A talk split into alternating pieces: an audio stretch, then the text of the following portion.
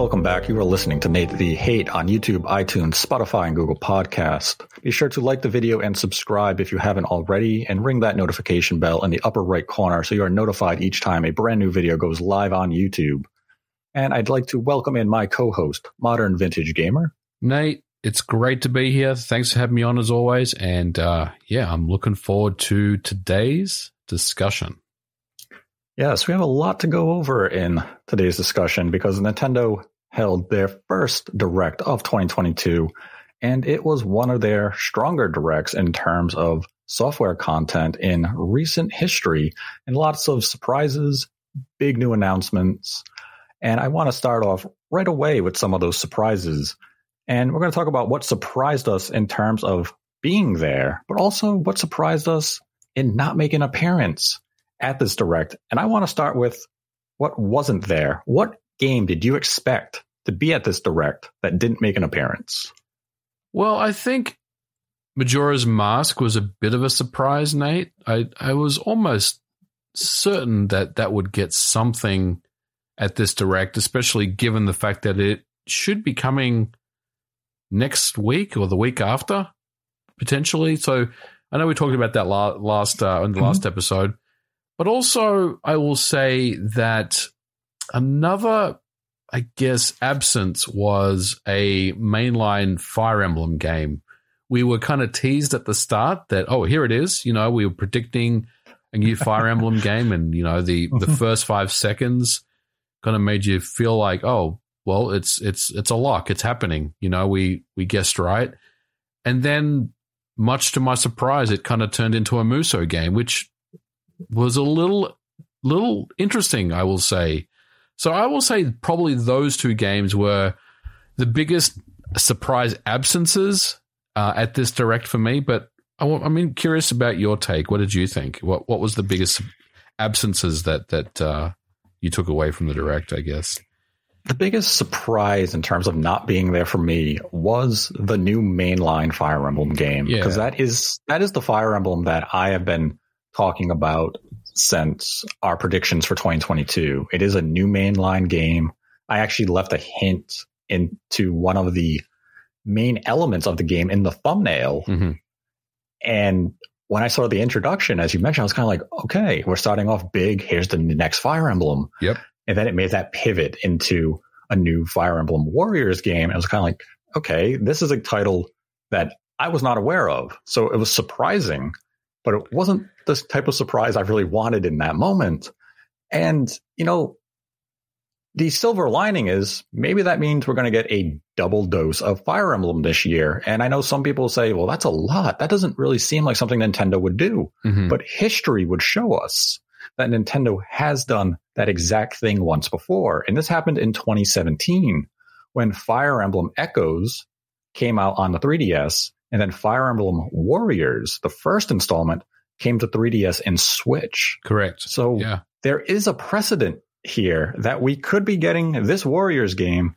And then in the second half of the year, we could be getting the next mainline Fire Emblem. So my fingers are still crossed that that mainline Fire Emblem will be coming later this year. So just real quick. So you don't believe that this Fire Emblem Musou game is a um, a Legend of Zelda um, Musou game type thing where it was brought in kind of to fill a void because um, there's there's more time needed for Breath of the Wild 2, for example. Right. Yeah. It's not that type of scenario where they're Age of filling in a void. Yeah. Right. Yeah. This isn't like an fill the void to get to the next installment to the franchise.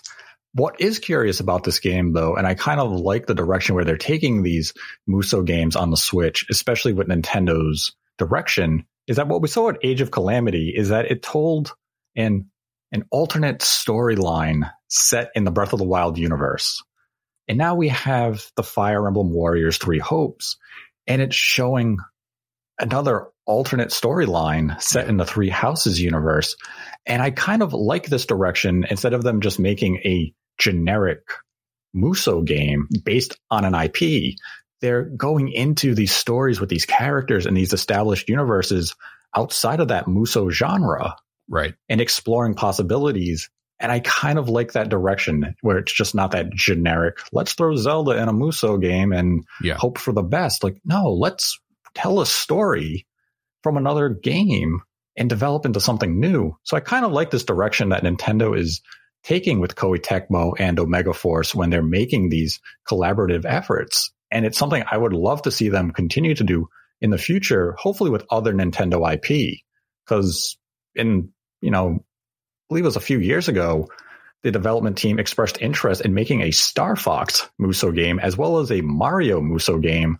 And I'm not sure if either of those IP are really good fits for the Muso genre, but it would just be interesting for Nintendo to really embrace this with some other of their franchises and allow new stories to be told that may not really fit perfectly into their vision for those titles, but fits well with the Muso game. And Age of Calamity was a really good example of that because it was the story about the Great War. Mhm. It was this huge epic combat. And when you play Breath of the Wild, you would know that large scale war really isn't that game's strong point. Right. Whereas that's exactly what a Musou game is. yeah.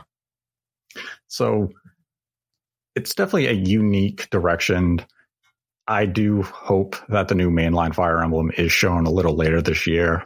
Maybe, maybe at like a September direct after this Muso releases out and has a little time to breathe. But I think that's really my biggest surprise of not being at this direct to start the year. Now, what was your biggest surprise out of the games that were present? Well, I think there's probably two for me. The first one was Nintendo Nintendo Switch Sports, which I mean, what an announcement. I had no idea about this being a thing. I don't think any of us did, to be quite honest with you. And, you know, this is the new iteration of the Wii Sports series. And I know some people are going to say, you know, it's it's not going to be as good as the Wii version, but come on. I mean, we're getting we're getting Wii Sports for the Switch. We're getting soccer, volleyball, bowling, tennis, badminton, and I think later on we're getting golf. Um, Yes. when that gets added later. Mhm. April the 29th, which isn't really that far away. And uh, man, I got to say, this is probably my biggest surprise. Uh, as far as number two, the Mario Kart DLC would be my second one. And I know we're going to kind of get into that in some more detail uh, in the show Mhm. as well and what that means for the future of the Nintendo Switch. Um, but right now, I'm just going to stick with those two. There were a couple of others. I mean, Live Alive um, was another Yes. game which I I I'm familiar with the game. I remember I used to like buy Superplay SNES magazines, and they would always have the latest games from Japan. And SquareSoft, obviously, or Square Enix at the time, were really big on you know the Super NES RPGs. And I remember seeing Live Alive in a magazine, and I was like, "Man, this game looks incredible! I I would love to play it someday." And unfortunately, uh, it never arrived uh, outside of Japan. But we are going to be getting that on the Switch for the first time.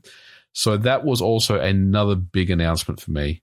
Yes, Live Alive was definitely a surprise out of nowhere announcement that nobody would have ever guessed to, you know, happening for the Switch or any platform for that matter.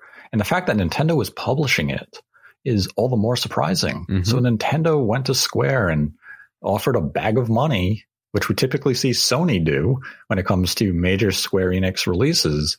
And I think this is going to be a good get for Nintendo. I'm sure this is one of those situations similar to like Octopath Traveler, Right. where Nintendo is publishing it, probably have exclusive rights for a year, maybe two years, and then we'll see it branch off onto other platforms. But this is a really good get for them. The HD 2D style looks Oh, so Looks sublime. great.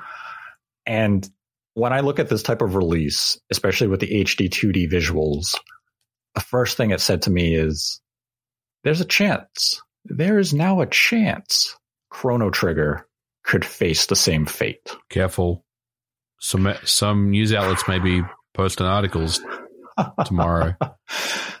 Man, maybe. Are you saying are you saying Chrono uh, Chrono Trigger is coming? I am not saying that, but I hope it does. Ah, dude, I would love for Chrono. I mean, dude, if Chrono Trigger got the same treatment as Live Alive, I mean, because that's that's pretty much all I'm I want. Like, because yeah. everyone everyone talks about remake Chrono Trigger, remake Chrono Trigger. The thing is, oh. I don't want Chrono Trigger to be remade, but if they gave it the Live Alive Live um, HD 2.5 uh, treatment, then yes, I, I would be yeah. more than satisfied with that. It'd be perfect yep. because you you honor and respect the original. Yes. And you bring it into a modern era with the visuals that fans will find pleasing. And that's all they have to do. There's no real risk involved. So that's what that release really said to me is that Chrono Trigger could happen. Yeah. And God, do I hope it does. Yeah. I mean, Live Alive is, you know, again, it's, it's a, it's a game that um, it's very popular in, in, Japan, but I mean, a lot of us have heard about it, obviously, as as fans of SquareSoft from back in the day. But mm-hmm. it's also a, a, very interesting get as well because it just, I think, out of everything, you know, I mean, look, it, was there ever going to be a sequel to Wii Sports on the Switch? I mean, you could you couldn't rule that out, right? You could you could probably say, yeah, there's probably one that's coming. Would mm-hmm. there ever be Mario Kart DLC? Yeah, you could probably say there would be, given the fact that the game is so successful. Well, but I mean, Live Alive is truly a whoa. Where did where did this come from? Like, right? This was completely out of left field. Mm-hmm. Yeah, I, I think that puts it as my number one biggest surprise out of the out of the direct close behind, I can't say close behind, but in a very distant second, was Mario Strikers Battle League. Yeah. I'm a huge fan of the Mario Strikers franchise. I loved it on the GameCube. Didn't love it as much on the Wii. The Wii version just something felt off. I think partly because of the goal mechanic where you had to use the switch, yep. uh, the Wii pointer controls to block the shots. Right. It still wasn't a bad game. It just didn't reach the highs of the GameCube but Mario Strikers Battle League for the Switch. I love the idea of the top club, mm-hmm. how you can join clubs. Yeah. I love what they're doing with this game. It's definitely one of those titles I need to play and really immerse myself into the game modes that it's going to have. Hopefully, it has enough character customization. They did show us a bit of it, but I hope it has substantial content because when we've looked at the more recent Mario sports releases like Mario Golf and Tennis, they've released in such bare bones states. Yes. And it's wait for the free DLC coming a little later this year where we'll add new game modes or courses and characters. I want this to launch content complete day one. And they haven't confirmed it to my knowledge at this point, but I do suspect the development team is Next Level Games because they developed the first two games to this franchise. And it would be right on schedule for them to have their next release out since Luigi's Mansion 3 was released several years ago. So until I hear otherwise, I am operating under the belief that this is Next Level Games' next game. And if they're behind it, I'm not too concerned about the content or quality of the release. They always do a splendid job, but it's definitely something I'm going to approach with a little bit of caution just because the recent examples of Mario Sports have been so bare bone. I don't want to get myself too invested and excited only to be disappointed come June. There, there is definitely that concern that it may come out bare bones and they add things later on. And you're right. I think that definitely did detract from Mario Golf and Mario Tennis uh, on the Switch. Yeah. I would probably agree with you that next level is this the team working on this. It's, I mean, it's almost. It's almost a certainty that they are. Yeah. Um, but yeah, like you, I'm pretty hyped about this. I, you know, we did say in the last episode, the predictions episode, that something Mario would be here, um, some Mario mm-hmm. sports game. And, you know, while we didn't necessarily know if it was going to be Strikers, we kind of felt like it would be. Um, so this wasn't a huge surprise to me, but I also love the fact that this was at the direct. This was one of the bigger announcements for me at the direct. And mm-hmm. um, yeah, hopefully, you know, next level. I'm again, we're assuming that it's them. Um, gives us something that is better than the Wii version because I, I, agree with that too. That that the GameCube version is is almost perfect. The Wii yeah. version kind of lost a few points along the way. Um, but really, they have they have a platform here to make Mhm. The best Mario Strikers game to date, and I think they can do Yes. it. Especially again, you know, if if if they're coming off Luigi's Mansion Three, which was, I mean, absolute masterpiece. I think Mhm. um, you should expect uh, some high quality work here, and uh, I I think it will deliver on that. Yeah, I mean, I don't want to see any YouTube channel or an outlet saying Next Level Games isn't developing Mario Strikers. Yeah, we That's don't- what we're saying. We don't know. We're we're we're, we're assuming that they are right. We we, Yeah, we have re- no idea. I have no idea who's Yeah, working on. The I mean, there was no press release that specifically mentioned them. Yep. Is the only reason that we're even saying maybe it isn't. I'm sure it is. Yeah. It's just that we don't have outright confirmation. And I'm actually going to bring that type of thing up a little later on a different game. And I'm going to be curious for your thoughts on it. But when, when the time comes, you'll know. And now we get to some of the reactions we had to the direct. I'm going to go through the list of announcements. I'm actually going to start at the bottom Okay. of the press release. That way we don't start with all the good stuff at the top. That way we can we, can work our way to the good stuff and not end on the disappointments. Yeah, yeah. So we had Kingdom Hearts Integrum Masterpiece for Cloud, which is just Kingdom Hearts 1 and 2 and 3. For Cloud, it was announced back in January. There was a demo released also then. Yep. Just a reminder that the game was now available. So that's really nothing. Then had SD Gundam Battle Alliance. If you're a fan of the Gundam series, this was probably an announcement that you were really interested in. They just said that the game is coming in 2022. I am a fan of the Gundam franchise. This is an action RPG and you know, it has nice little chibi graphics. Mhm. Not a huge announcement, but a nice one. Then we have one of the best announcements of the direct, though it wasn't necessarily a surprise because we have seen the trademark go around for the last couple of years, and it is Klonoa Fantasy Reverie series, which is Klonoa Door to Phantomile and Klonoa 2 Lunatea's Veil. Oh my god! Exciting, exciting to see this get announced. Yes, coming out on July 8th for the Nintendo Switch, will be coming to Xbox, PlayStation at a later date in 2022. But I love this announcement. I played Klonoa on the Wii. Nobody else did because nobody bought the game because they're fools. But I cannot wait to revisit these two games on the Switch later this summer. These are two of the best, best side scrolling platform games of the PlayStation 1 era. Mhm. And the fact that people are going to be able to play them with modern visuals and quality of life enhancements makes me thrilled. I mean, Klonoa 2 is a rare PS1 game. It will cost you a fair amount of money to find it complete. Both of them, both of them are very expensive. I um, I actually have a copy of it, and I will tell you if if this um, Reverie series update comes out and it, Mhm. they do a good job, I'm probably going to sell my old copy of it. Ooh. Yep, because I am very very excited that Klonoa is back. Yeah, I can't wait for a whole new generation of gamer to be introduced to the Klonoa franchise. And you know what? If the Switch can bring Metroid to 3 million sales, then Yes. Klonoa can find relevance in 2022. I think I think it could. I think it could it could sell a lot of units. Let's make that a hashtag. Klonoa is back. Klonoa is back, baby. We then had Front Mission First Remake and Front Mission 2 Remake coming from Forever Entertainment in partnership with Square Enix. Now, the Front Mission series has. It was a big deal Yep. back in the PlayStation 1 generation, much like Klonoa. But it has since waned in popularity and relevance in the modern gaming industry.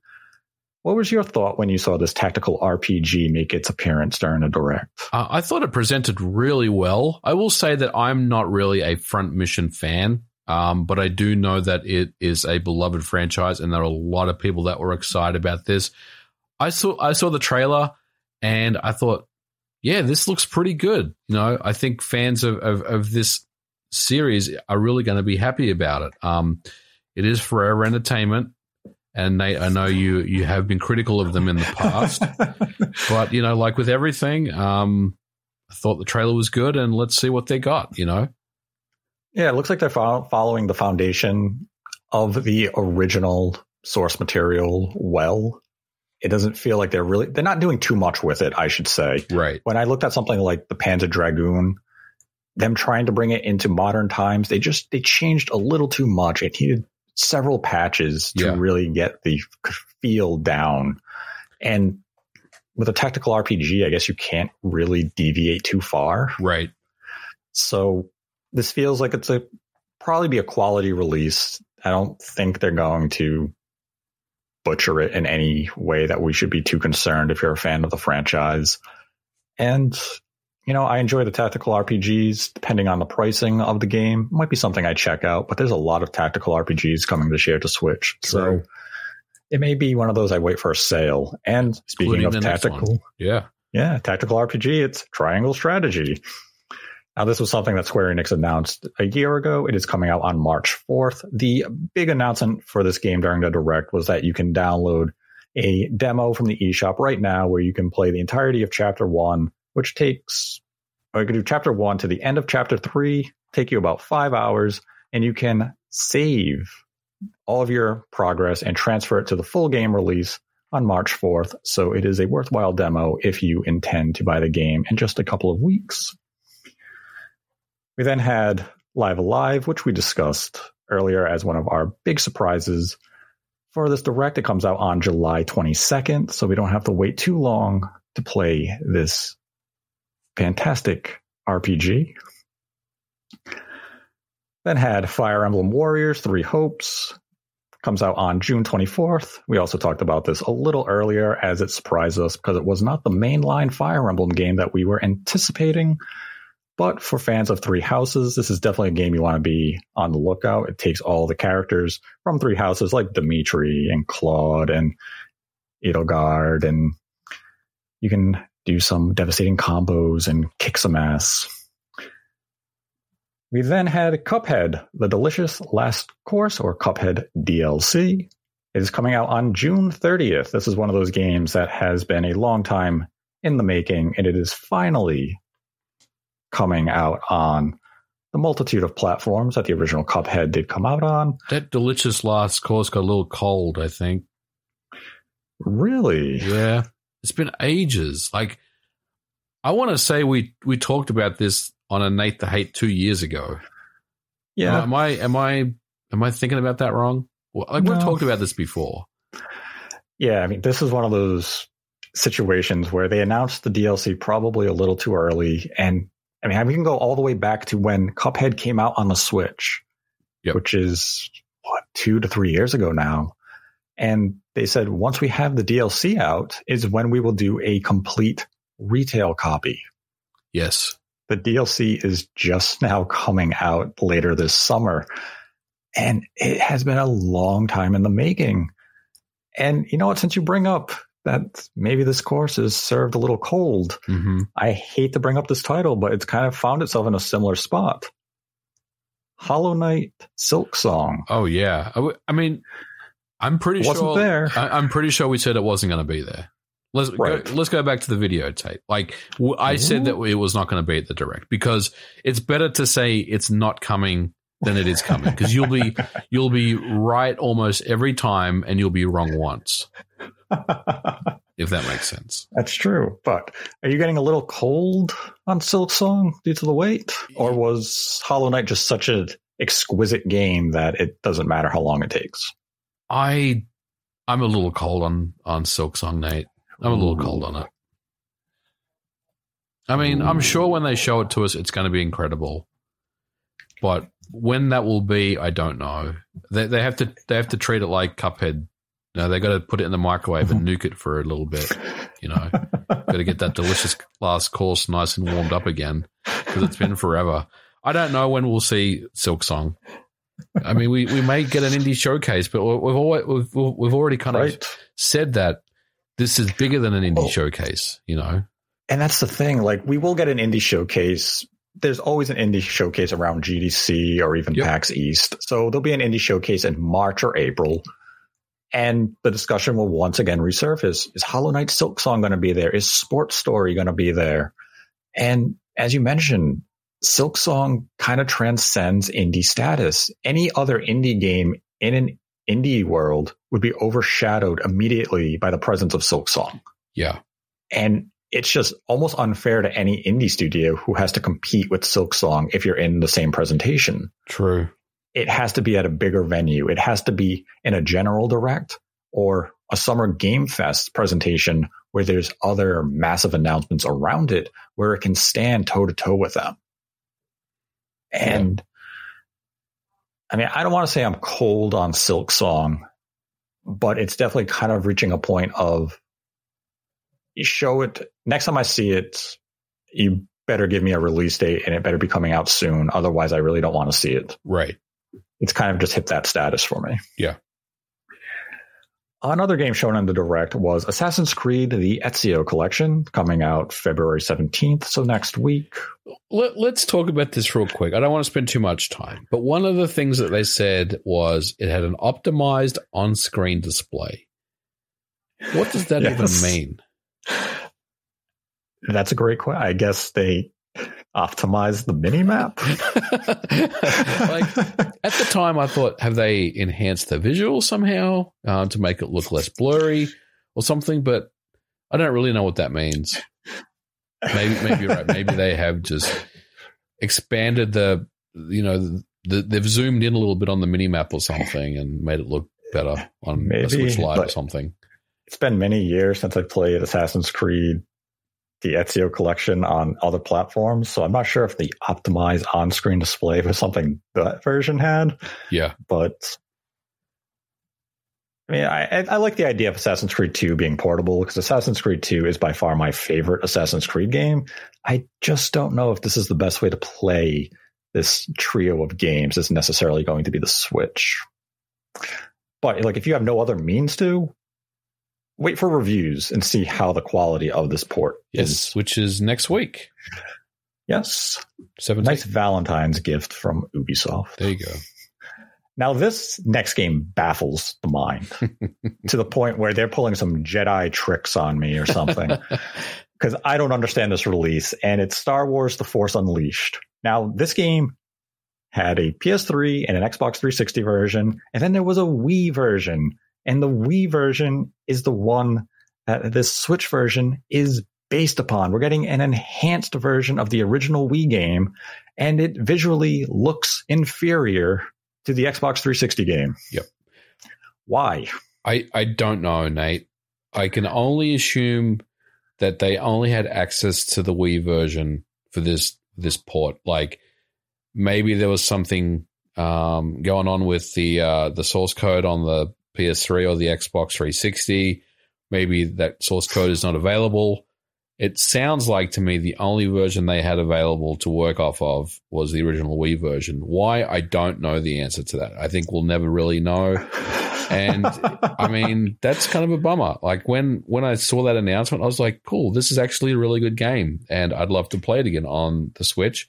And then you kind of get let down by the fact that it's the original Wii version and you're like, "Oh, Oh, yeah. Oh, okay. Well, that's that's weird. That that's taken a bit of a turn for the worse. I'm not so sure yeah. anymore. Maybe I should just play it on my 360 again. You know. And that was the thing. As the trailer came up and I'm watching it, I was like, I don't remember the 360 version looking this bad. I'm like, but it's been many years. Yeah. And then they said, oh, it's based on the Wii game. I was like, yeah. well, that explains everything.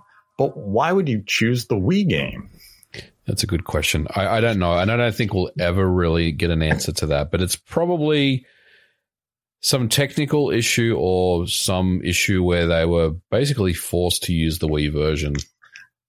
Yeah, I mean, it's still a good game at its core to play as Darth Vader's apprentice. You get to use awesome abilities, you know, like the lightning. Yep. And all that. So if you've never played Forced Unleashed, this probably play won't be a bad version. pick. Yeah, play the 360 version if you can. but if you only have a Switch, yeah, buy a 360. then had Advance Wars 1 and 2 Reboot Camp coming out April 8th. Big announcement, We've, and I will say I, I'm I'll, I'm happy to take the L on this because I didn't think April the eighth was a thing, and uh, I was uh, informed that yes, at the direct it will be on April the eighth. so I'm very happy to see that get released. And I can't wait to play this game. Every time I see more of this game, I get more excited about it.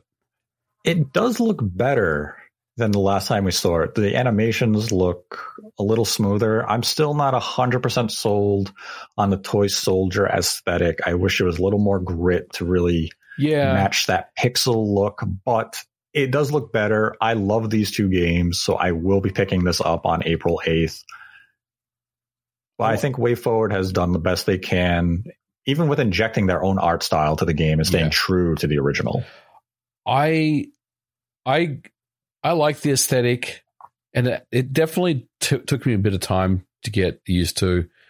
I think the thing I really want now is Nintendo to really market this game well, and and not just mm-hmm.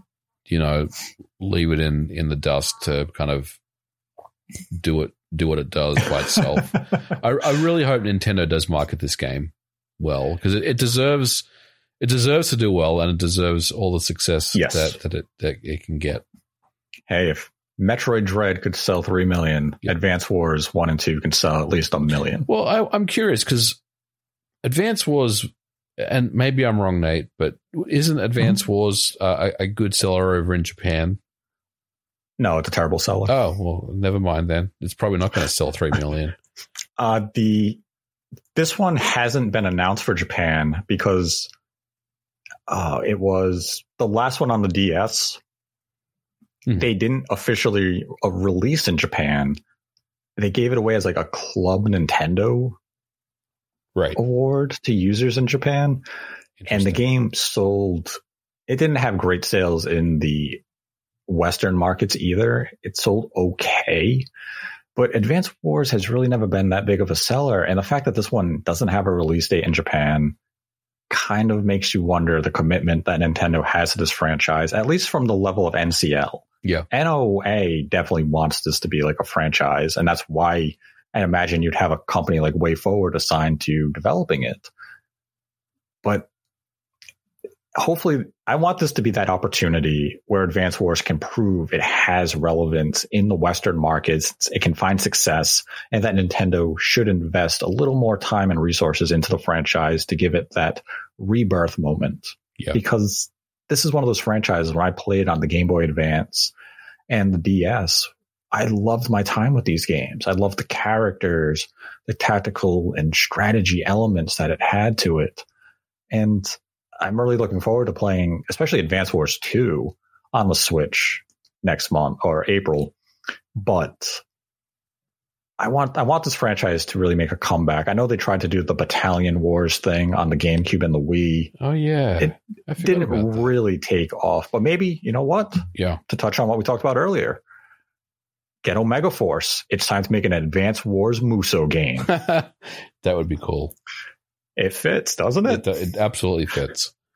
Let's go. You got the commanders out there as the as the character you could take, take control of, and you got the troops in front of you. You got the machine guns. You got artillery. There we go. Gave them their next idea.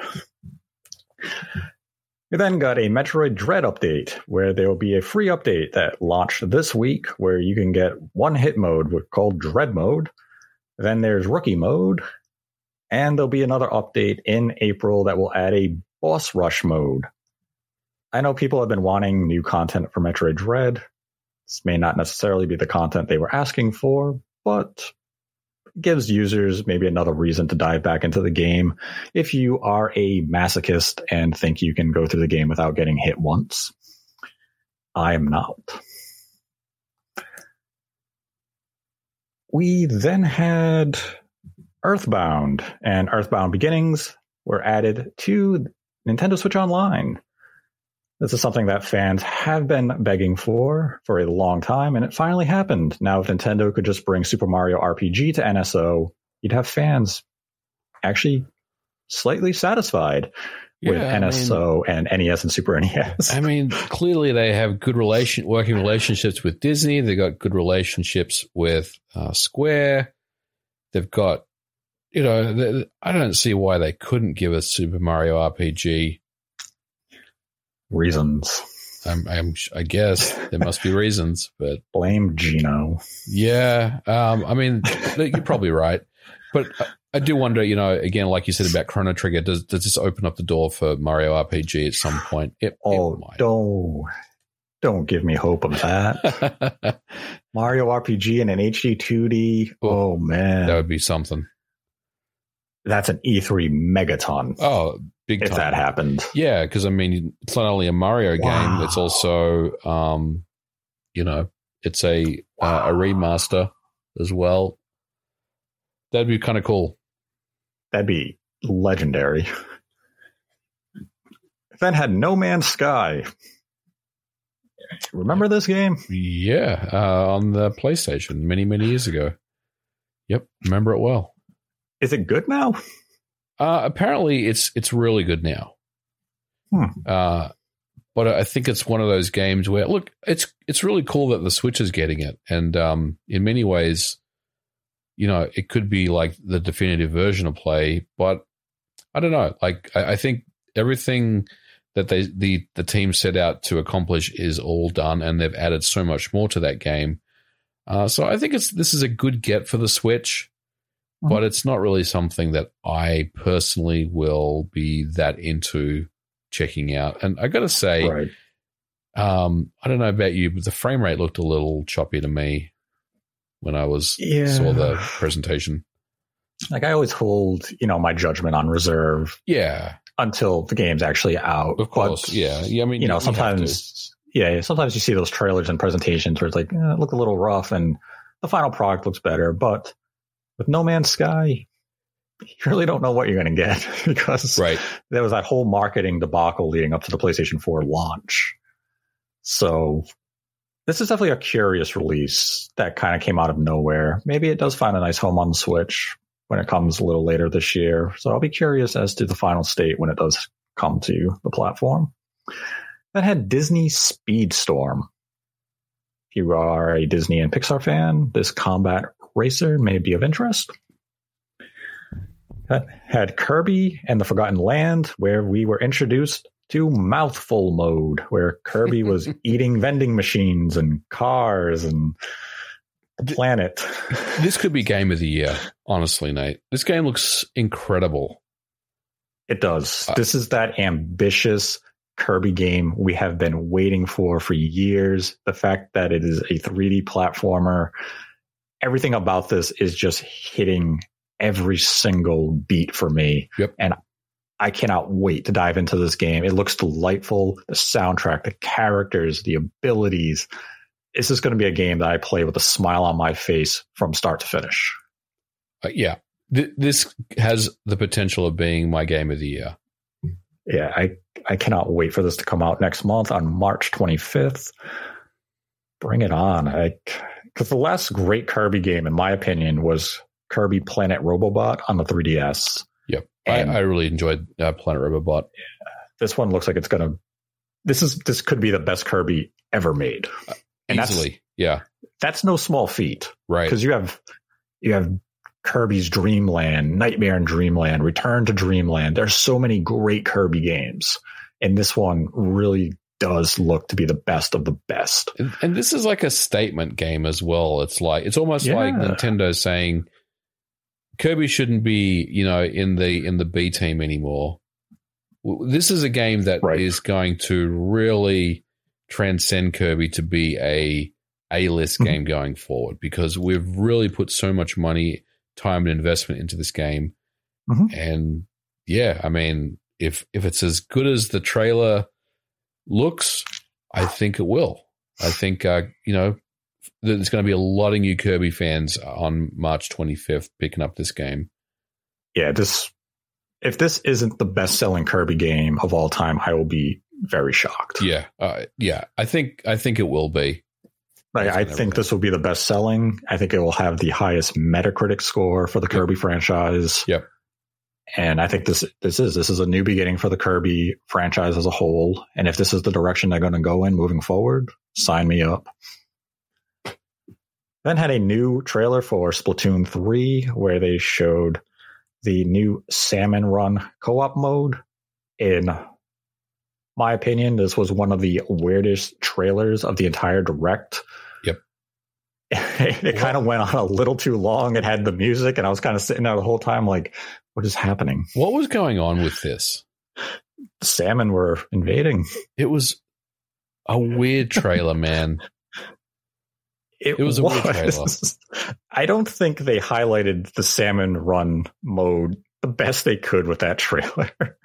It felt like an acid trip gone bad. It really did. I think they needed someone to just an outside party to look at this trailer before the direct started and say, "Give us your honest take on this." Yeah, I think it was like the music just doing like dang, dang, dang, dang. I was like, what is going on? And I mean, the visuals of the game look Yeah, look great. like a great improvement over Splatoon 2. I was surprised that they did not commit an actual release month or day to the game. They're still sticking with the very vague summer. Well, the developer in me translates that to we're still not quite sure when we'll be done with development of this game. So now, as you know, I'll ask the developer in you when you say summer, hmm what months are summer? Do you go meteorological summer, which would be June through August, or do you go actual summer from like the 21st, like the equinoxes? I usually just go June through August. okay. Yeah. So right now, if you had a hunch, based on the lineup Nintendo has dated up to this point, so we have Triangle Strategy in March with Yep. Kirby. Then for April, we have Advance Wars Yep. and Nintendo Switch, which we'll get to. Nothing in May. hmm And then in June, we have Strikers and Fire Emblem. Yep. And then in July, we have Live Alive. Where would you plot Splatoon 3 for those summer months? Because the next dated game officially from Nintendo is Xenoblade Chronicles 3, which is September. I think it's an August August game, Okay. early August. Definitely towards the tail end of summer. But that's what I would say. I don't I don't think it's going to be um like I don't think it's going to be a May game. Although I mean it You could know- it could be, but You don't think maybe the first half of July? Because they have no releases from June 24th until July 22nd. Well, that's true. I mean, it could be a, a a July game as well, but I don't know. I just, you know, again, I just feel like they're still not quite sure when Mhm. when this game's going to be done. So Yeah, they're just kind of leaving that window open. I was getting that vibe too of almost like we're still working on certain things in the background and we just can we cannot commit to a specific date at the moment. Yeah. And past Splatoon games, we've always seen them do a Splatfest. And the fact that they didn't say stay tuned for Splatfest information coming at a later date would suggest to me that that's something that they would probably have if they have a June direct around the traditional E3 window Right. is that's when we would get that information along with the release date for the game, which you could still have in that first half of July if you have the June in the first week or the direct in the first week of June. Yep. But yeah, I think I think my expectation right now is July through August for this game. Yeah. Because that lack of a commitment to a release window at this point was definitely surprising. Definitely a little bit of a surprise. Because, yeah, I would have expected a date for this game at this direct. Hmm. We then had Portal Companion Collection. This is Portal 1 and Portal 2 from Valve Software, the first release from Valve on the Switch. Yep. Now, Pretty cool. it's cool. I mean, the Portal games are definitely well regarded. Definitely a random out there late port for the Switch. Why not just give us the gold box? Oh, sorry, the the orange box. Why not? Why don't we get the orange box instead and just give us Half Life Two? That's why, because then Valve has to acknowledge that Half Life exists beyond Half Life Alyx. and they don't want you to remember they made a Half Life 2. I, know, like- I I will say that I know there are a lot of fans of Portal. I never got into Portal at all. But Yeah, again, never- it's cool that it's coming, but definitely not something that I'm, I'm going to pick up. Yeah, I never really got into the Portal games, but I'm sure there's people who probably loved them back in the day on their 360. uh, PS3, P, you know, PC who would love to revisit them on the Switch and go through all the puzzles. And this is the game that the cake was a lie or something, right? Yeah. Yeah. Okay. Hopefully that doesn't come back into gaming lingo. I don't need to hear that again, where everyone's like, the cake is a gonna, lie. Nintendo's going to tweet it in their marketing, I'm sure. Oh, yeah. They'll have like a fake Yoshi cake or something on the, and be like, no. then had Chrono Cross, the Radical Dreamers edition. Oh my! This God. is a remastered version of PlayStation 1's Chrono Cross, and Why? the first time ever, Radical Dreamers is coming to North America. This is a text-based adventure game. It will be available on the Switch on April 7th. We'll be back after a quick break. Ever thought modern video games should be more interesting? At the Gaming Blender, we take randomized genres, mechanics, and make a new game every episode. I've added permadeath. We have a survival game of a hardcore simulation, which could be House Flipper, and with the permadeath of XCOM. Then that all has to be an action adventure. Yes. Oh dear. Yes. And sometimes it doesn't quite work. And you you have a construction off over the course of the of the A narrative. construction off. the way the way we can do this is that we ditch your idea entirely. Entirely. Check out the Gaming Blender on all your favorite podcast platforms now.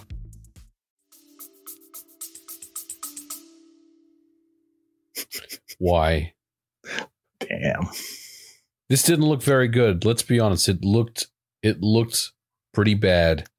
I know there are fans of Chrono Cross that are listening to this show, and I'm sorry, but Chrono Cross is not a good game, and this remaster this does not look very good at all. It doesn't look very good at all. Uh, compared, I found it compared funny. to Live Alive, um, yeah. and some of the other remasters that that we're seeing, this was uh, oh, it looked pretty rough. I found it hilarious that they started the trailer with a cutscene that looked to be running at about 10 frames a second.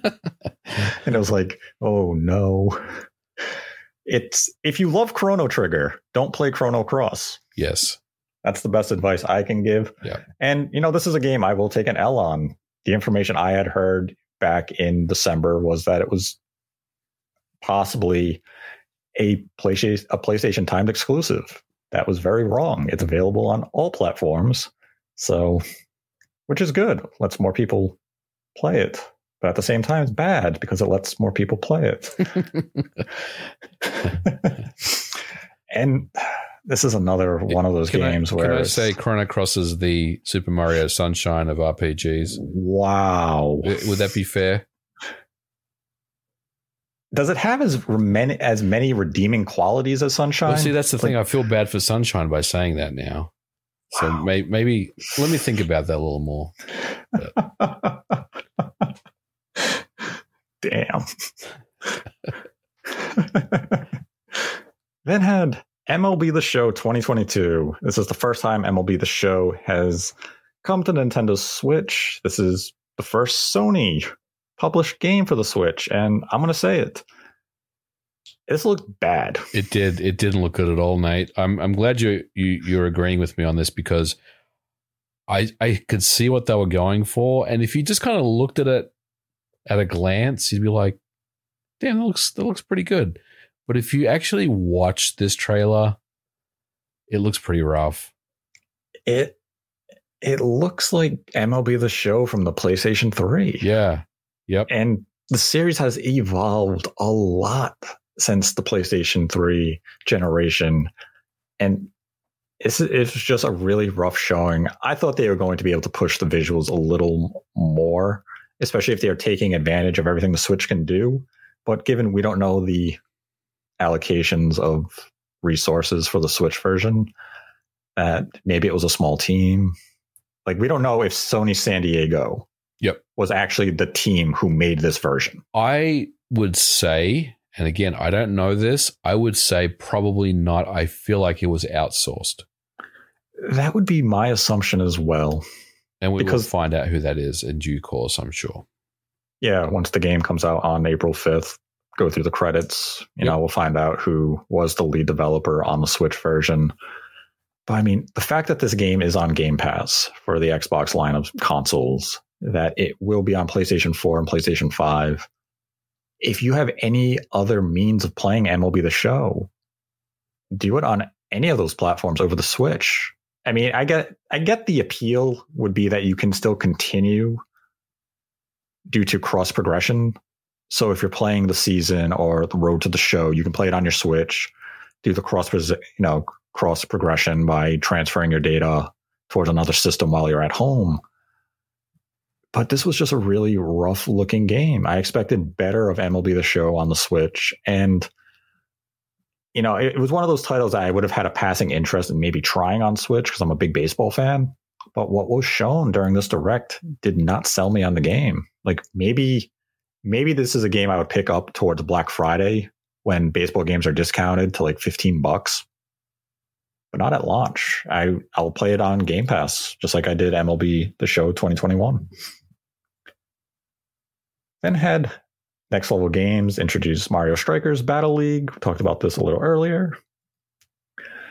Then had Monolith Soft finally reveal Xenoblade Chronicles 3 be coming out in September. This is a lot sooner than I was anticipating. I thought they were going to slot it in for a December release, which we have seen them do with Xenoblade Chronicles 2 as well as Xenoblade Chronicles X. So it coming in September is definitely curious.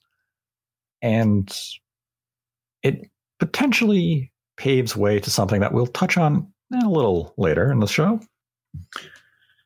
We then had Mario Kart 8 Deluxe Booster Course Pass, which is 48 remastered courses from across the Mario Kart series, including Mario Kart Tour. So if you've never played Mario Kart Tour, you'll finally get to see some of those unique courses that were designed specifically for the mobile version of Mario Kart. Now you get 48 remastered courses for just $24.99, or you can get them for free if you are subscribed to Nintendo Switch Online's expansion pack. And that's something we'll also get into a little later. And finally, we had Nintendo Switch Sports. This is something we talked a little about towards the opening of the show. But here's a question I have for you, MVG when you look at Nintendo Switch Sports, do you think the developer is Nintendo or the same development team who did Switch or Wii Sports? Or do you think Switch Sports could potentially have been developed by the team at Bandai Namco and the team that did Go Vacation? Because when I look at these Mii's, yep. the character design is very reminiscent to Go Vacation. And Bandai Namco did assist Nintendo with the Wii U version of Wii Sports? This is a tough, tough question. I mean, honestly, it could go either way, but I think Bandai Namco was the developer on this because for, for, the exact reasons that you said. It, it seems like aesthetically there are some similarities there. I will go with that, but you know, it could go either way on this one. Could just be internally Nintendo developed as well, but I think it's Bandai Namco. I could definitely see them probably collaborating again on this project. And this is as excited as I am for this project because I loved Wii bowling and Wii tennis, even Wii golf. But you know, it's one of those free updates that will come in the fall. And we do have an online play test yep. that's taking place on February 18th through the 20th at very specific time slots.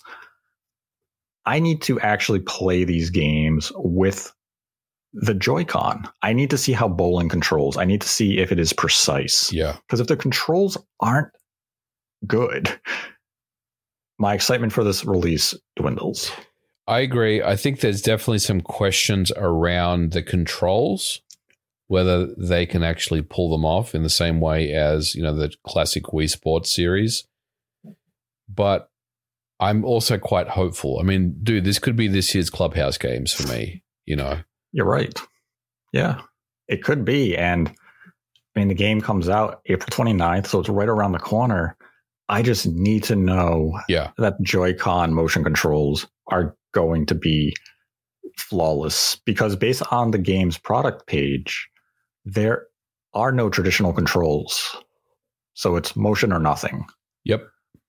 And like all of these games need to have pinpoint motion control. So if you're bowling and you want to throw some spin, it has to recognize that wrist movement. If you are playing golf later this year, it has to make sure your velocity is right when you hit the ball or if you're slicing the ball. All of these things have to be tuned to perfection. There can't be any any real lag or input latency. Here's it a- has to be accurate. Here's another question: the Switch Lite. How's that going to work? I guess it's not right Uh, technically, you could play it in tabletop, in tabletop mode. Like You you're a- holding yeah. the Switch and you're like flinging that. I guess you could. I guess you'd have to put the Switch Lite in a stand on a table and have Yeah. another pair of Joy Cons. Yeah, I think I think basically this game will require Joy Cons. Yeah, so I mean, it's. I'm looking forward to the release as long as the controls are good.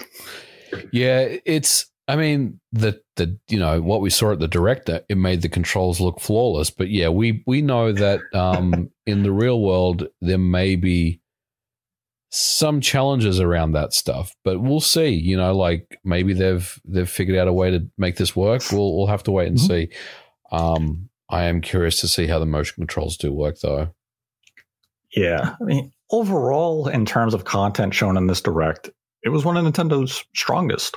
For for years, lot of- I think. Yeah, there's a lot of diversity, a lot of quality, and I would say this was something here for everyone. If you're a big fan of RPGs, you ate well. Oh yeah, If you're a fan of Nintendo made content, you ate well. There was really nothing here that I would say was lacking. I guess if you're a Zelda fan, you walked away disappointed hmm but otherwise this was a really well paced well put together direct. It started the year strong for nintendo. It showed how much momentum they have going into these opening months of 2022 and it also brings up the future for nintendo in 2022 and even beyond. Because you could look at a game like mario kart 8 deluxe booster course pass. This is going to take them the calendar year of 2022 and 2023 to release. There will be eight courses released at a time over six waves. So we're going to get three waves this year, three waves next year. hmm And that has led to a lot of speculation that Nintendo will not have new hardware of any kind until 2024 at the earliest, solely based on this rollout calendar. I don't know if I agree with that mentality. I don't know if I agree with that mentality either. I don't think you can assume that based on Mario Kart DLC for the next couple of years. I don't think that alone is enough to say, well, Nintendo is making a statement here that we're not going to make any new hardware for a while based on this. I don't think that alone will paint any picture of what Nintendo is doing because I could easily turn around, Nate, and, and argue that all the third party games that we saw at this direct, while some of them uh, were quite impressive, a lot of them didn't look very good. We already talked about MLB the show. Some of them ran um, at pretty poor frame, frame rates. You know, so the what I'm what I'm getting at is how much longer, you know, do third parties have to you know use the the current Switch, Mm-hmm. knowing that we're getting to a point now where we may be hitting some barriers as far as what what's achievable. Now, it's all fine and, and dandy to say, look, Nintendo is going to keep making games and Mario Kart is printing money. Absolutely. But eventually, if you don't do anything, then third parties are going to be saying to themselves, well, is it really worth the time and investment making a Switch version, knowing that, you know, we may have to spend quite a bit of time on performance or it may not look as good as as our mainline versions and, and, and things like that. So mm-hmm. I I don't put too much stock in in the Mario Kart DLC making a statement. I think that there is a plan to release new new Switch hardware. And I think that plan hasn't altered. Now when that will be, I guess we still don't really know, but I mean, I probably would say maybe sometime next year or the year after that we'll we'll get to hear about what's next for the Switch. I don't think you know this is a, a statement saying that there there is nothing nothing on the roadmap for a while. I mean, I mean, I'm, I'm curious to hear uh, your your thoughts on this.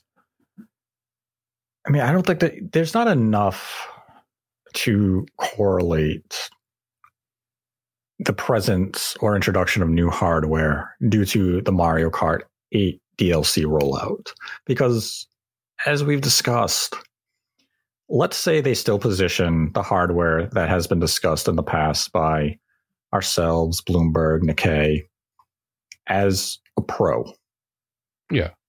As long as it's backwards compatible with this Mario Kart, then the rollout of the DLC doesn't matter. Right. It's we could you could play this Mario Kart at higher resolution with, you know, other visual enhancements. And one of the curious things, and I'm sure it means nothing, is when I was looking at the press kit for the Mario Kart stuff, some of the screenshots were 6K. Mhm. Now, super sampling screenshots in these press kits are nothing new, and it likely means nothing. But it was curious. And I'm not in any way implying that this means this is a title that is already being developed with a Switch revision or a Switch successor in mind. I just found it kind of odd because not all of the games shown have that 6K super sampling option available for download. It was Mario Kart and Switch Sports. So it was kind of like, okay, that's an interesting note. But when I look at the Mario Kart DLC rollout, which admittedly I think this is late, this feels like something that Nintendo should have done a couple of years ago.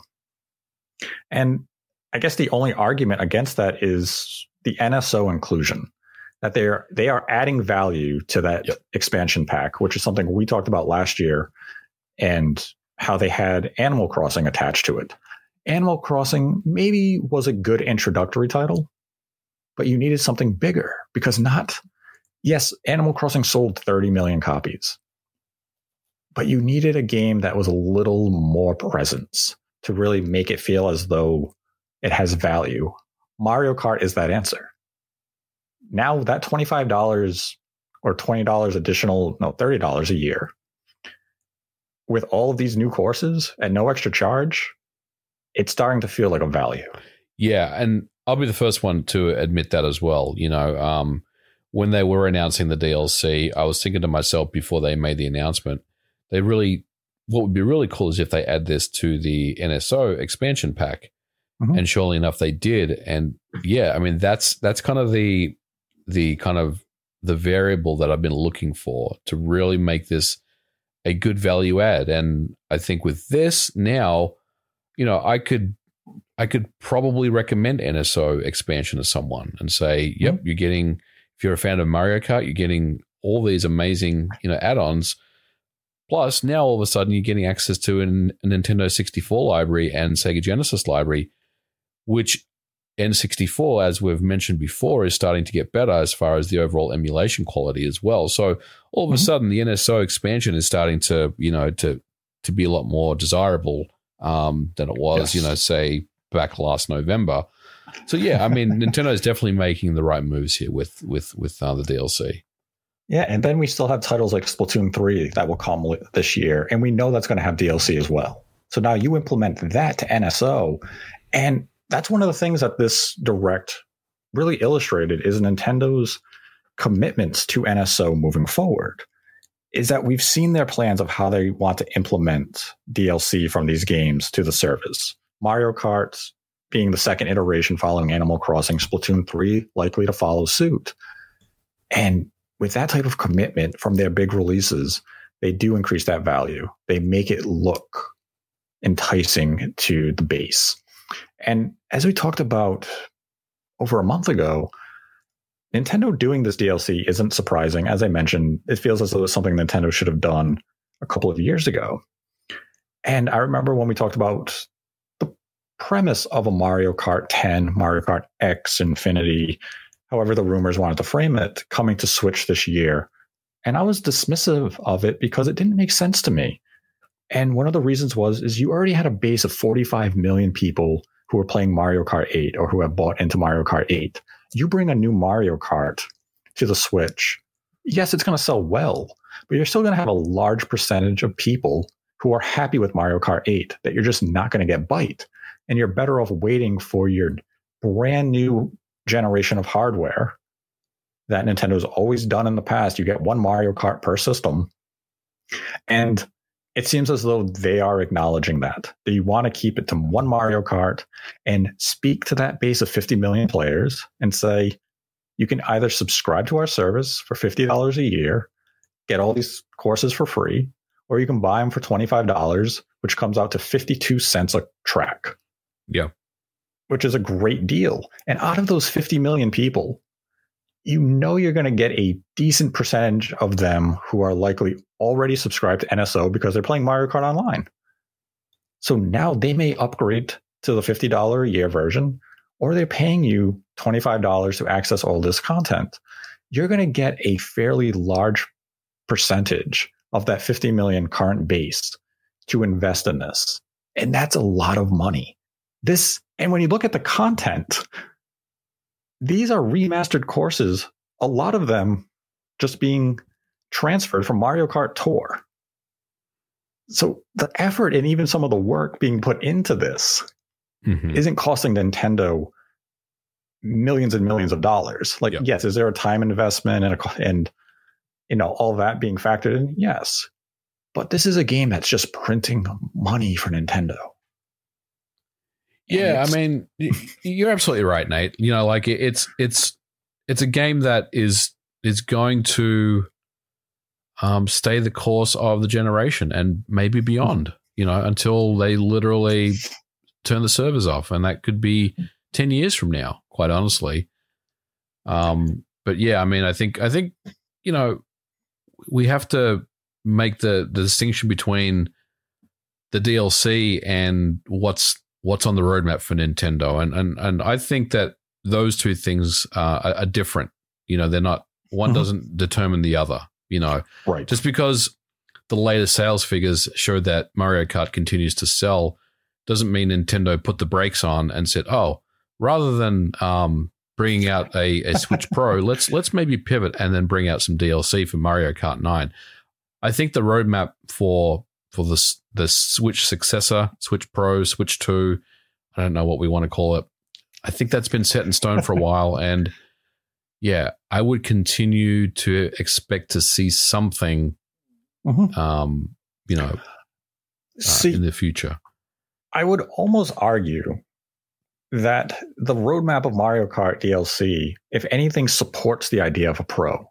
Because as you mentioned with the third party games, we're seeing these games run in rougher and rougher states. And third parties are going to begin to shift away from the Switch because the titles they're working on are becoming more demanding because they're now focused on PS5 and Xbox Series. And as scalable as engines are, you can't do the impossible. The Switch was already getting miracle ports of PS4 and Xbox One games. Those developers are now moving away from those platforms. So yeah. if you come out with a Switch Pro and position it like a Game Boy Color or a PS4 Pro, anything, a stopgap, you begin to get a few more of those ports. You make the third party developers happy. And a title like Mario Kart 8, you're again, you're buying extra time. It's, we don't need to come out with a new Mario Kart. That can wait for a true successor because the Pro is backwards compatible with the Switch. Mm-hmm. And here's your DLC. You're satisfied. You're getting 4K graphics with DLSS support. You're satisfied with that product right now. And we can buy ourselves an extra three years until we have to bring out a true successor. You could almost look at it that way as this reinforces the idea of that Game Boy Color iteration of hardware as a stopgap. Yeah. It's yeah. not the perfect argument, but you can see where I'm going with it. Yeah. Uh, no, I, I, I agree with you. I mean, um, the third party stuff is really what what it comes down to and you know like we've already starting to see some games you know use the cloud the cloud versions and stuff and then mm-hmm.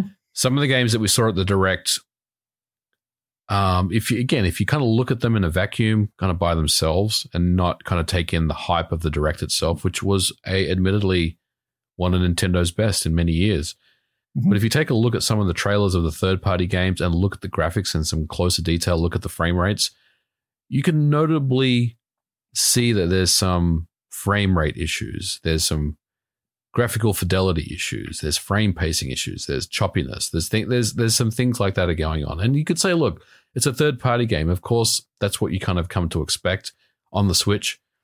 But eventually, you know, we have to we have to say that at some point third parties are going to be saying to themselves, you know, we, we need something more than this now. You know, we, mm-hmm. we what's next? You know, we've, we've mm-hmm. kind of tapped out our resources here. We got to think about the future. You know, if you want us to keep yes. developing on this hardware, then give us something something extra, something more.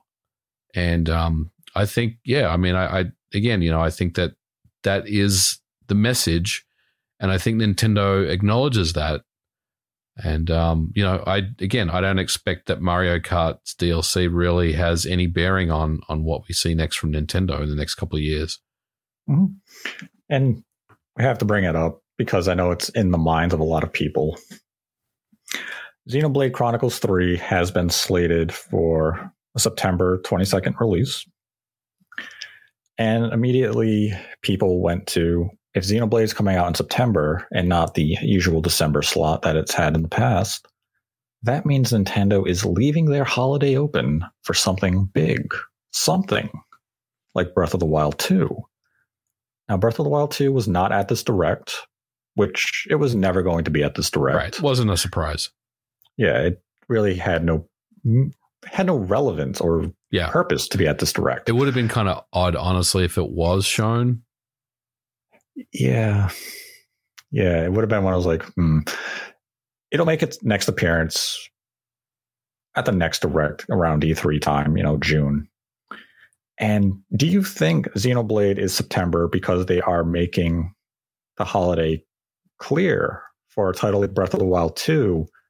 Or do you still believe Breath of the Wild 2 is not making 2022? Nate, I still believe Breath of the Wild 2 is not making 2022. Um, but the rest of what you said, I believe, is to be accurate. I think there is another game that's going to um, be the holiday game for this year, which we will hear about at the next direct. Now, um, I mean, it could be Breath of the Wild too. I mean, let's be honest; they may they may rally the troops and get the game ready. I've certainly been wrong in predictions um, in the past, and I could well be on this one. But yeah, I mean, I feel like they are leaving that window open, that door open for the big, big, you know, end of year game, um, mm and and moving or you know sliding out um, Xenoblade Chronicles three into September instead. I think what you're saying makes a lot of sense. See, Breath of the Wild 2 releasing this year is still one of those iffy things for me. Do I believe they want it out in November 100%? do I believe that they are confident that it will happen at this point? No. And when we look at some of the other titles that have 2022 dates attached to them, but no official month, like but, Bayonetta 3. Yep, Bayonetta 3. That's safe to assume is coming out, you know, October. It's Halloween. She's a witch. Metroid Prime 1 remake. Yeah, the Metroid Prime 1 remaster comes out this year. I suspect that's going to be slotted around the holiday. What about uh, Wind Waker HD and Twilight Princess HD? That's the one of those titles that feels like once we know where Breath of the Wild 2 is going to be placed, then we learn what the fate of those two games are. If come June we find out Breath of the Wild 2 is coming March 2023, I think those are kind of those two games all of a sudden they're just like thrown in for uh, you know the first week of September. What about this? Like, oh, yeah, here they go. What if at the E3 Direct this year, mm-hmm. Metroid just drops Metroid Prime 4 is coming out holiday 2022? and that would be a pretty big announcement. like, boom. I mean, Breath of the Wild 2 is it's such that unknown variable at this point, and there's yeah. so much of the release window that you can't really gauge without knowing what the plan for Breath of the Wild 2 is. Because the first half of the year, a lot of these months have two games in it. Mm-hmm. So that hmm. could continue throughout the calendar year. And like May is absent of any release, I believe that Nintendo will throw in the 1 2 Switch sequel in the month of May. It wasn't at the Direct. It didn't need to be at the Direct. That could very easily be a Twitter drop. And I've seen some people say, well, it wasn't at the Direct. That means it wasn't real. It's real. The casual game I was talking about wasn't Switch Sports. That game's awesome. 1 2 Switch sequel is the game I was referring to. It exists. Nintendo could announce it in early April after the fiscal year concludes, say it's coming out in the second half of May, and everyone can be disappointed together. Now, there is the chance. You know what? This is a question for you, MVG. If a game goes into QA, hmm what are the odds the game could still be shelved following QA? It could happen.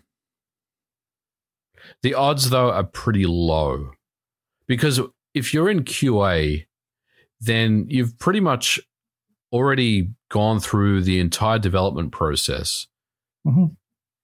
and you're you kind of at the tail end of of development.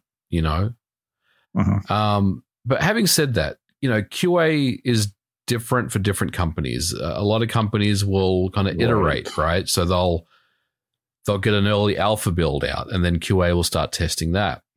Then they'll get a um, we'll we'll call it a, uh, a an early beta release, and then so QA is always involved, right? But there's Mhm. also more traditional software development where the QA team kind of comes in at the end once the development team has a a, a build of the game which they feel is is pretty good, then they'll hand it over to QA. Um, I can use my example with working with someone like WayForward. When we developed River City Girl Zero, which by the way is coming out on Monday, pick it up on the eShop. Um, we uh, we developed the game and then we sent builds to WayForward so they could start QA testing the game, and that was towards the end of development. So they weren't testing the game during development. So it really depends on, I guess, the development process. But in general, Nate, I think that it would be the percentage would be extremely low. I would say Okay. um, at that point, but it could That's happen. definitely the- it could happen. Yeah, because that's the thing with this game. Like, you know, I heard about it. Maybe Nintendo looked at it and said, "Man, this game sucks. Yep. We're not going to release it." So it's kind of one of those cases. Like, if we don't hear about it by May, I would say Nintendo probably decided to shelve it. It's But- possible. I mean, all it takes is one executive to look Right. at the game and say, it, it, I mean, I, I hate to say this because this is cliched, right? But let's say Miyamoto took a look at the game for whatever reason. He was like, he was he was in a meeting and, and he, he decided to look at it. He all he could need all he needs to say is this game looks terrible. We we we can't release this. and you know, I mean that that could be enough pull for them to pull the game. And I'm not, I'm not saying any of that is real because that that is some fan fiction. But you understand what I'm saying? It just takes one Right. one leader in, in the leadership group to Yes. basically kind of kill the game off.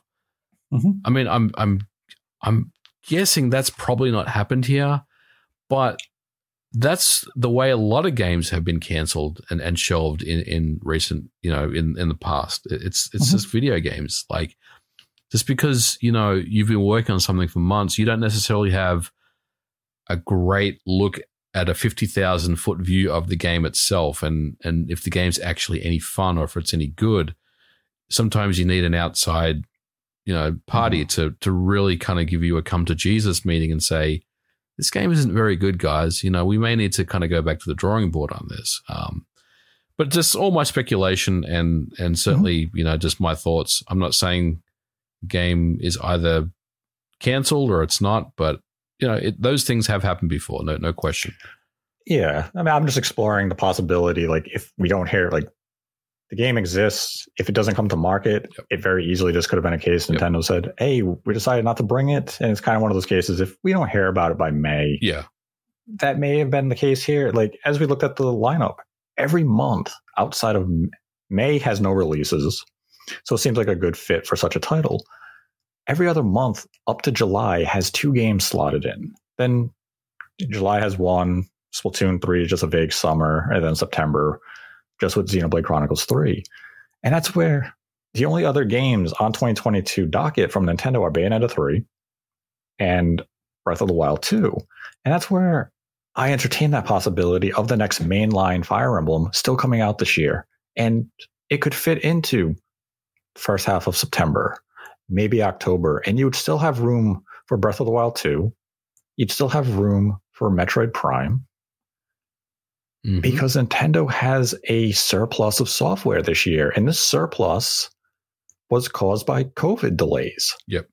Games slid from 2020 into 2021. Some releases that were slotted for 2021 are now in 2022.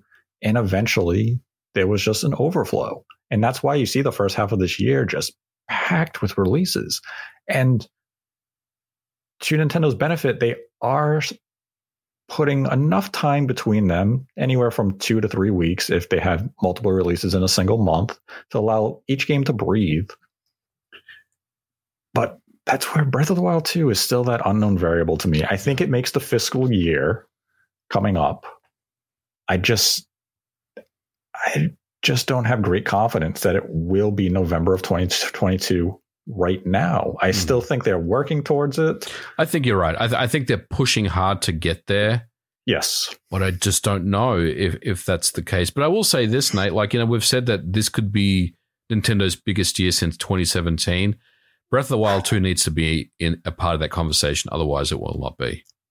It'll still be a great year for them. Don't get me wrong, but it will Mhm. not reach the the high high points of 2017 if Breath of the Wild 2 is not in this- in in this calendar year.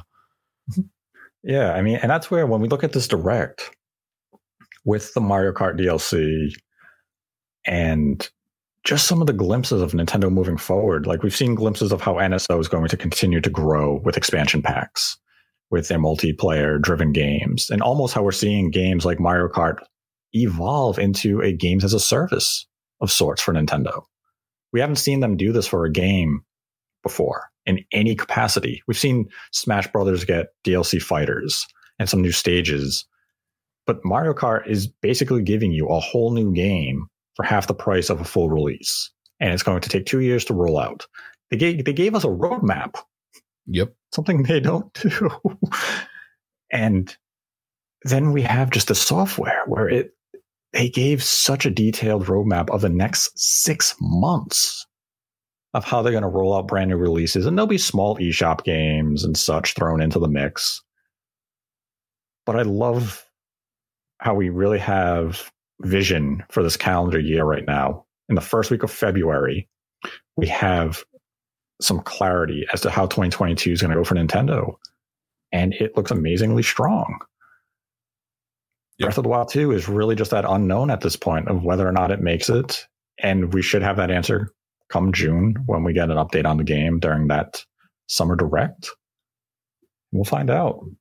Right now, I'd really say it's a coin toss. Yeah, I agree. Um, it could really go either way, but it does look like there is, you know, Xenoblade Chronicles Three has left that that window open for um, for a big game at the end of the year, whether that is Breath of the Wild two or something else.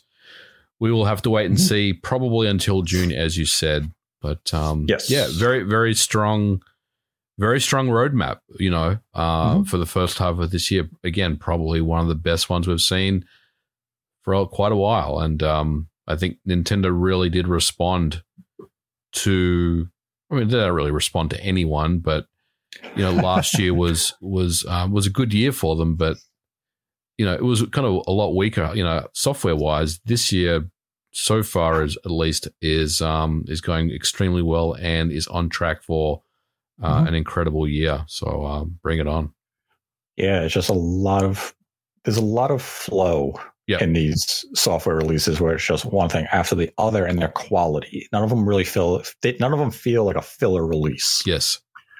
And Yep. if you can end the year with Metroid Prime, a new Fire Emblem mainline game, Breath of the Wild 2, something related to Mario with the movie tie-in, it's a fantastic way to end the year. And I think as gamers, you're going to look at your wallet and cry because it's just every other week you're taking out your wallet saying, here you go. Mm-hmm. But definitely a good direct. And we can do some of the Streamlabs Whoa, whoa, whoa, whoa. question. One, one more question. Oh, We have to give it a letter grade. oh, God. I think I'll give it an A minus. I am going to give it an A minus as well. I thought it was Nintendo's uh, best direct in a long time. Uh, it was definitely in the A bracket. But there are one or two things that really could have elevated it into a higher tier, which did not happen. But overall, I was pretty impressed with with the direct. I kind of walked away feeling like, yeah, that was that was a good one. Yeah, I like the flow of information that was given. I could have done without the odd volleyball sequence that just kind of slowed the pacing of the direct down. But the quality of software that was on display, the commitment to some of the legacy and evergreen titles with Mario Kart 8 DLC was really refreshing to see from a company like Nintendo. Them going back to some of the that legacy software from the Wii with Switch Sports and Mario Strikers and getting an NSO update with the inclusion of Earthbound. It just spoke to everything that the Switch represents. And that's why I go to an A minus.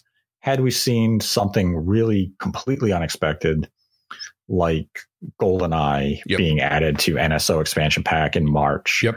I think that would have been that. It would have been a more hyped announcement than Earthbound. Earthbound is still pretty niche. GoldenEye would have been that whoa moment, especially just when you look at all the legalities involved with, Yeah. you know, Microsoft and Nintendo.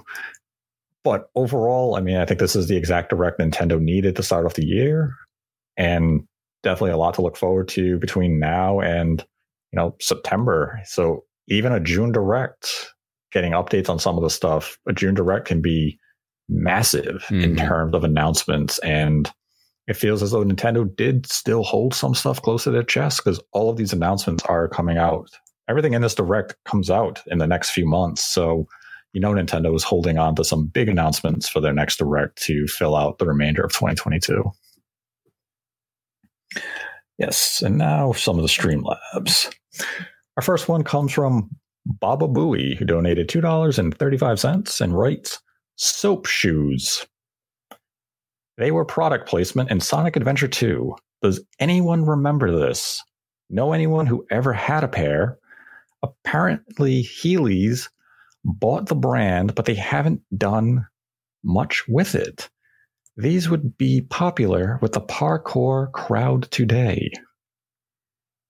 What the hell are soap shoes? I have no idea. I have no idea. I don't remember this. Yep. I don't remember. we then had a $6.77 donation from Cayman Cooper. All right, hey guys, love your work. Arlo released a video a few weeks back wishing for a Viva Pinata Switch port. With Rare and Nintendo working together with projects like Banjo Kazooie on NSO, do you think that there's a chance of this happening?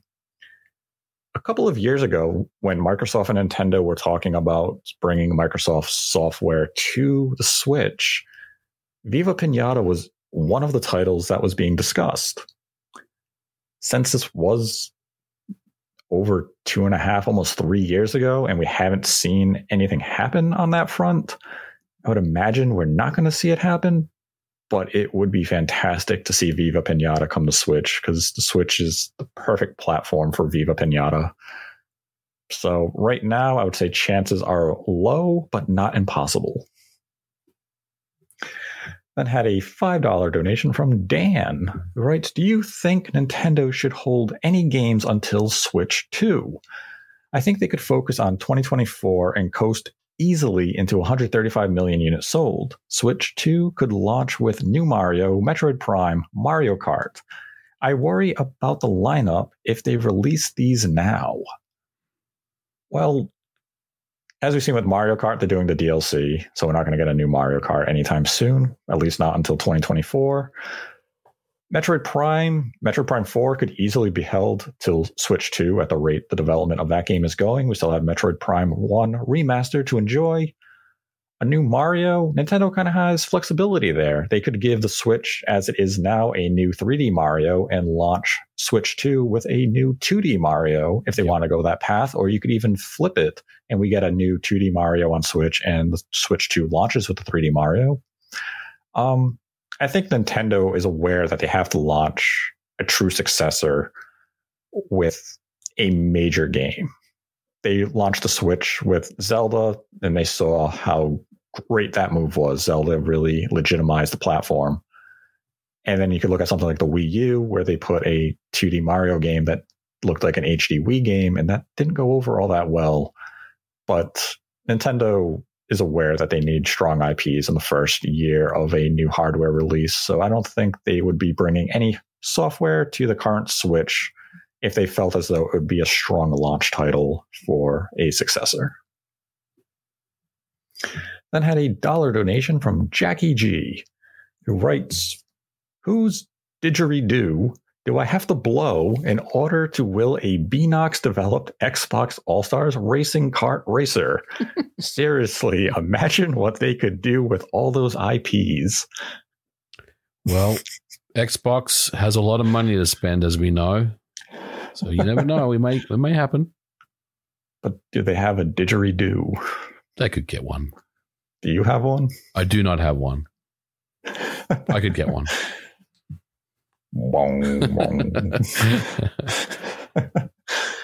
Then had a $5 donation from D Dow Dow, writes, Thanks for the video. You're welcome. Then had a $2 donation from Liam Warner, who writes two questions.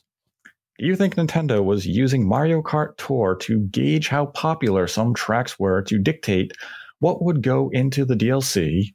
And do you think there will be any more races or any more racers added as well?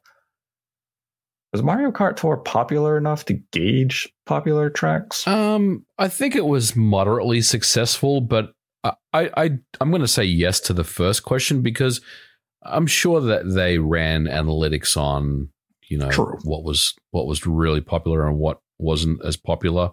So Mhm. they're probably gauging that data, the analytical data that they have access to.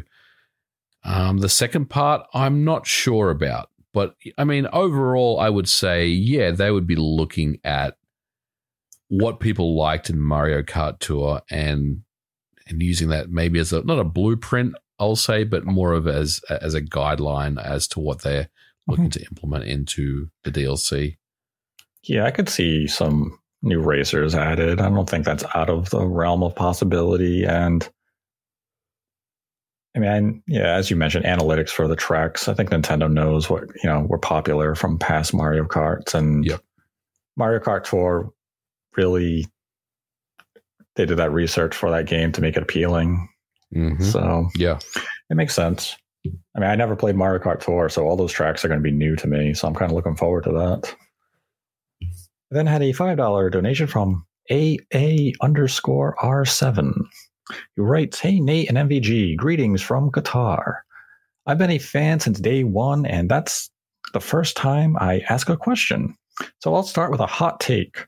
I think that Kirby will be the best game of the first quarter of 2022. Do you guys agree? Thank you. We Yes, do. We do agree.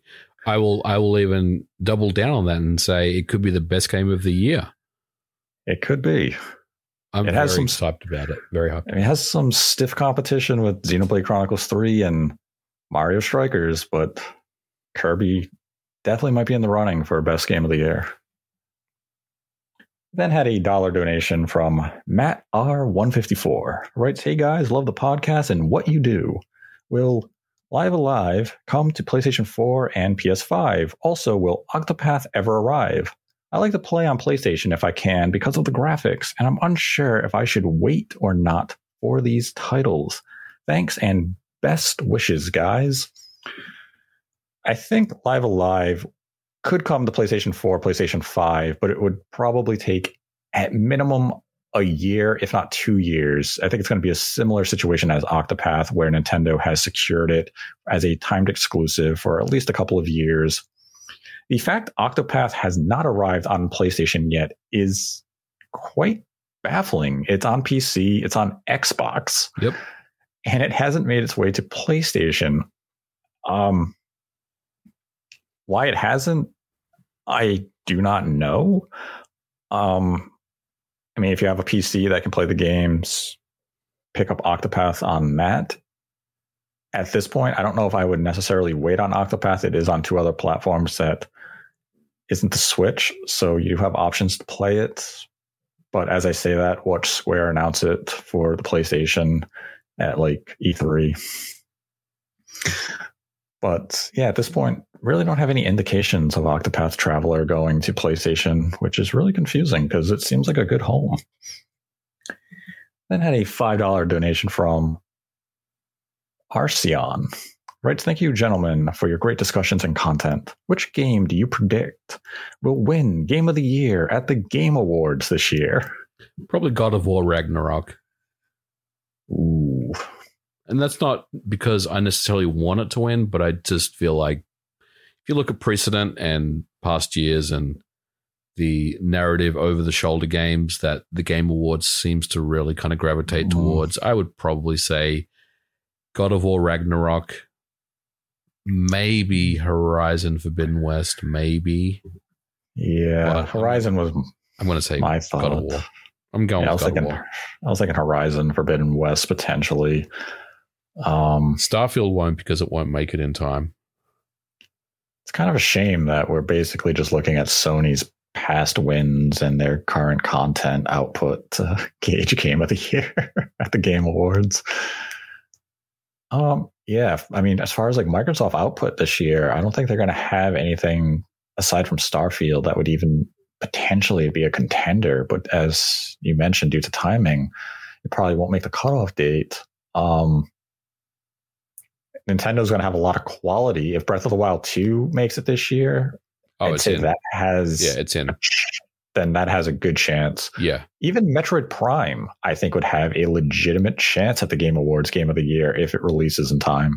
What about Bayo 3? Do you think that has a legitimate chance? I think it's still too niche. Yeah. Like even Xenoblade Chronicles 3, it could be be the right. best RPG ever released, and it's just not going to get that push from Western media. It probably comes down to something from Sony in house at the end of the day. Then had a follow up donation from Arceon of $5 who writes follow up question What game or games are you most excited for this year? Cheers from Sweden. Uh, we already talked about a couple of them in this episode. I mean, Kirby is one that I'm very Mhm. much excited about. Uh, Live A Live is, is a game that I finally will get to play for the first time. So that's very hype. Um, maybe Breath of the Wild too, if if that if that's a thing this year. And you know, there's also for Horizon Forbidden West, Gran Turismo Seven, and God of War for me as well. Um, yeah, and Starfield. um, I think yeah, Starfield Starfield. is, is a game that we all want to see more of. We will see more Mhm. of, and you know, could be uh, it could be a sprawling, epic space game that I'm Mhm. looking forward to. Yeah, I got games like you know Elden Ring coming out in a couple weeks. Um, a lot of the games that Nintendo had in this direct, Kirby, you know, Switch Sports, etc. Um, yeah, there's a lot to look forward to this year, and still some games to be announced. Yep. And had a five dollar donation from Trippinfell or Trippinfall. Right, hi guys. I've been holding off buying Cuphead for Switch as I have heard there would be a physical version someday. Do you think with the announcement of the delicious last course, we are getting closer to that? If they are true to their word from 2018, we are getting closer to that. And at a $5 donation from Duck1299 writes question for MVG about HDR and Switch 2 slash Pro. One, do you see Nintendo implementing auto HDR similar to Xbox Series X for existing games, or more likely on a per game basis? Is this hard to patch in? And question two Do you expect to see HDR support regardless of 4K support with the next hardware? Uh, I will say I'm not a an expert on HDR implementations, so um, a lot of this is is something that I may not be the best person to answer. But I will say that Auto HDR is kind of like a Microsoft thing. It's not necessarily something that, they've patented as their own, but I would probably say that um, HDR would be patched in at a game by game basis. And I guess for the, the second part of that question, would HDR be a feature kind of over um, you know 4K. Yes, I feel like um, it's it's some kind of I don't want to say some quick wins for Nintendo, but it's something I'm a little surprised wasn't added to the OLED model. To be honest with you, like maybe they could have added some HDR implementation into their firmware that would allow for HDR games. Very similar to what we saw, if you recall, with the Xbox uh, One. When the original Xbox One came out, the VCR, there was no HDR, but um, they released the One S, if you remember, Nate, which was Mhm. kind of the, the sleeker, slimmer version of the VCR. And all of a sudden, they just kind of added HDR support into that. I kind of feel like the OLED model was going to also have HDR on board, and that would have been a nice little one-two punch. Having the OLED display plus HDR um, would have really made a big difference in in so many games. But unfortunately, we didn't get that. But I do think that HDR is part of Nintendo's future plans. I will say. Yes, I'd be surprised if HDR isn't part of their plans. Not necessarily in a handheld factor, Right. but definitely for docked. Yep. Then had a dollar donation from uh, Liam Warner who writes, Do you think the gameplay footage of the Mario Kart tracks was final? I'm really worried because frankly, in that trailer, they look like they were ported straight from Tour and not given the detail the other tracks in the game already have. I'd say they were works in progress. Yeah. I mean, depending on when they're actually coming in the waves, I'd say they're works in progress and wait for final judgment once we actually see the packs release. Then had a $5 donation from Caliche. He writes, Hi, Nate the Goat. Have you heard about. Are you super you heard- yourself again, Nate? I'm not. Have you heard of any news about a possible Resident Evil 4 remake release? The last thing I have heard is that Capcom hopes to have it out in the first half of 2023. Whether or not that slides around, it's to be determined, but I believe that is their intent to have it generally in the same window that Resident Evil Village released in. So hopefully they officially announce the game in the next couple of months because at this point Resident Evil 4 remake is one of the worst kept secrets in the industry.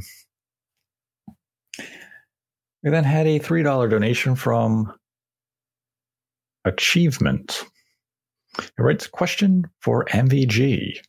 A few episodes ago, you mentioned how trophies were more involved to implement for PlayStation versus a basic port. How much extra work is that compared to, say, porting Turok to Xbox with or without achievements versus PlayStation with trophies?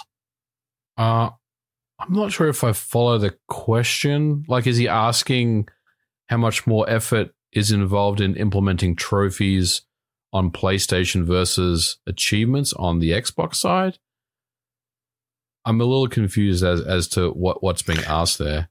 Uh, I think the question is trying to, like, if I think it's about Spartacus. Okay, And if you were to add trophies to a game like Turok PS1, right. how much more work would it be to add those trophies to the PS1 game than you doing a native Oh, I see. port to the Xbox and like PlayStation now? It's it's a, there's a lot more work involved. If you don't have access to source code, um, and you try to implement trophies, then essentially what you're doing is you're you're going through memory locations, you know, um, in the game, and trying to figure out the triggers for when things are happening. Like for example, um, if if the the the score of the player is um, at a certain memory address, then you have to kind of um, keep an eye on that, right? You have to watch that, and if it goes, if let's say there's an achievement like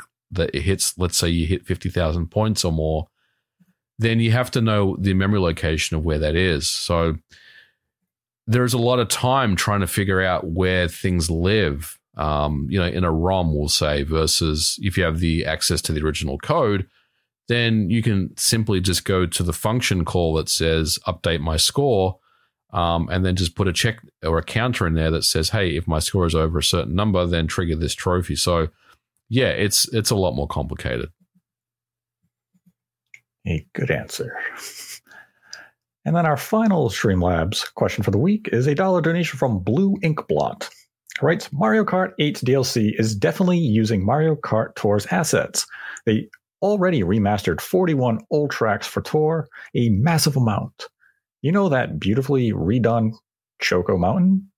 It's in Tour. I've raced on it. This is honestly really cool. Any thoughts? This is actually a brilliant move by Nintendo because when they remastered all those courses for Tour, they would have remastered them in HD already. Mhm. So this saves them considerable time and effort yep. to bring them to Mario Kart 8 as DLC. And this is smart. They're reusing assets. And somehow someone will go to Twitter and say, lazy. This isn't lazy development. This is brilliant development because it saves them money, time, resources. And this is how development works. If you already have HD assets, use them. Yep. I agree. So this is Absolutely really smart business. And this is exactly this is exactly what they should be doing. you have the HD assets ready, you have these tracks already built, use them. Customize and you know change the aesthetic to fit Mario Kart's style a little more and boom, you have a release. And that's why you're getting 48 tracks at the waves we're getting within those 2-year periods of 24 tracks a year is because they have these assets already at the ready. They don't have to rebuild everything from scratch. And it's why it's $25. This is why we're getting value. Yep. But that is the last Streamlabs question of the week. If you'd like to support the channel, we have a Streamlabs link in the description below. Donate any dollar amount, ask a question. We will answer it at the end of the episode. Donate $100 or more, and we will dedicate the episode to you. I'd like to thank MVG for joining me as always. Always a pleasure, Nate. Thanks for having me on. And if you would like to share your thoughts on a Nintendo Direct, you can do so in the comment section below. Let us know if you agree with us about how this Direct showed the future of Nintendo's plans with the Switch. And until next time, continue to embrace the hate.